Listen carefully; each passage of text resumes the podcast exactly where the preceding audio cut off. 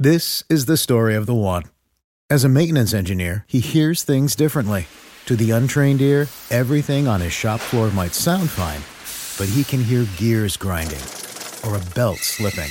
So he steps in to fix the problem at hand before it gets out of hand. And he knows Grainger's got the right product he needs to get the job done, which is music to his ears. Call, clickgrainger.com, or just stop by. Granger, for the ones who get it done. News never stops. News never stops.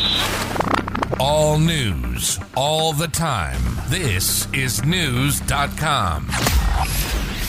The Great Resignation continues in America as employees are quitting their jobs in droves.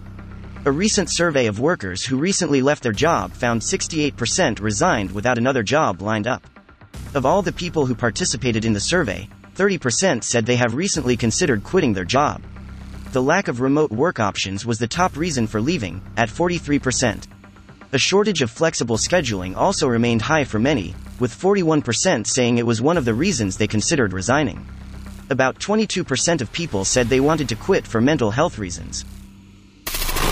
Knowledge. Knowledge. Unfiltered. Unfiltered.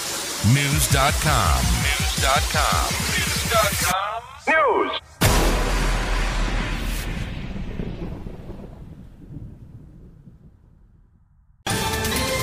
Ohio, ready for some quick mental health facts? Let's go. Nearly 2 million Ohioans live with a mental health condition. In the U.S., more than 50% of people will be diagnosed with a mental illness in their lifetime. Depression is a leading cause of disability worldwide. So, why are some of us still stigmatizing people living with a mental health condition when we know all of this?